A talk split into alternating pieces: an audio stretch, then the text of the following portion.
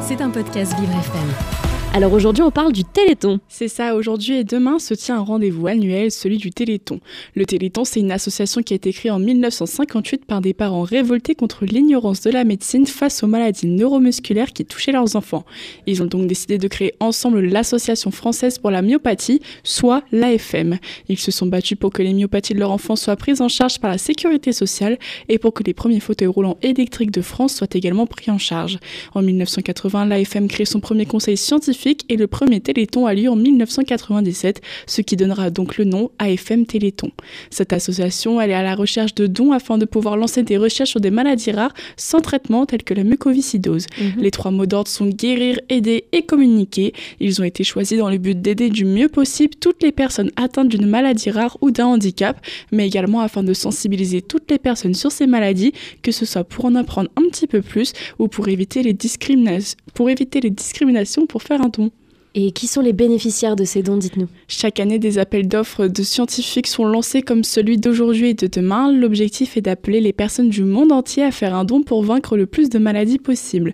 La FM Téléthon dispose de trois laboratoires au sein de l'Institut des biothérapies des maladies rares et elle soutient plus de 150 projets.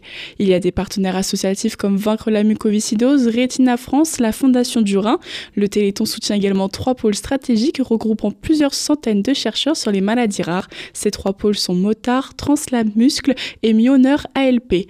L'association cherche même à s'étendre à l'étranger et commence à disposer de différents réseaux de recherche internationaux. Ben, magnifique. Et alors comment on fait Enfin, comment on fait pour donner Comment font-ils pour recevoir les dons? Alors aujourd'hui, cela pendant 30 heures, un marathon télévisé sur les chaînes de France Télévisions aura lieu. Différents reportages et témoignages de familles avec un malade parmi leurs proches ou tout simplement des témoignages de personnes malades seront diffusés. Sur chaque chaîne en partenariat, le numéro 3637 pour faire un don sera affiché et juste en dessous, il y aura le compteur Téléthon qui affichera tous les fonds récoltés.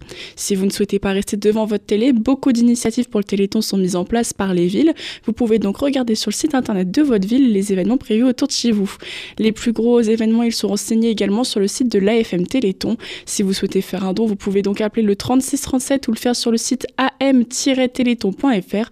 On vous le rappelle, les dons bénéficient d'une réduction d'impôt. Si vous souhaitez faire un don de 80 euros par exemple, vous ne paierez donc que 27 7,20 euros après la, la réduction impôt. Si vous souhaitez des renseignements sur les maladies ou sur les aides qui pourraient vous être utiles, vous engager ou autres, on vous donne rendez-vous sur ce même site internet. On compte vraiment sur vous. Et oui, nous on compte sur vous, eux comptent sur vous. Aider à la recherche et à la prévention, c'est toujours quelque chose de génial, surtout après réduction d'impôt pour vos dons. Merci beaucoup Raphaël. Côté le journal Handicap et Inclusion, c'est tous les matins sur Vivre FM. Évidemment, le Téléthon, c'est dès 21h euh, ce soir sur France 2.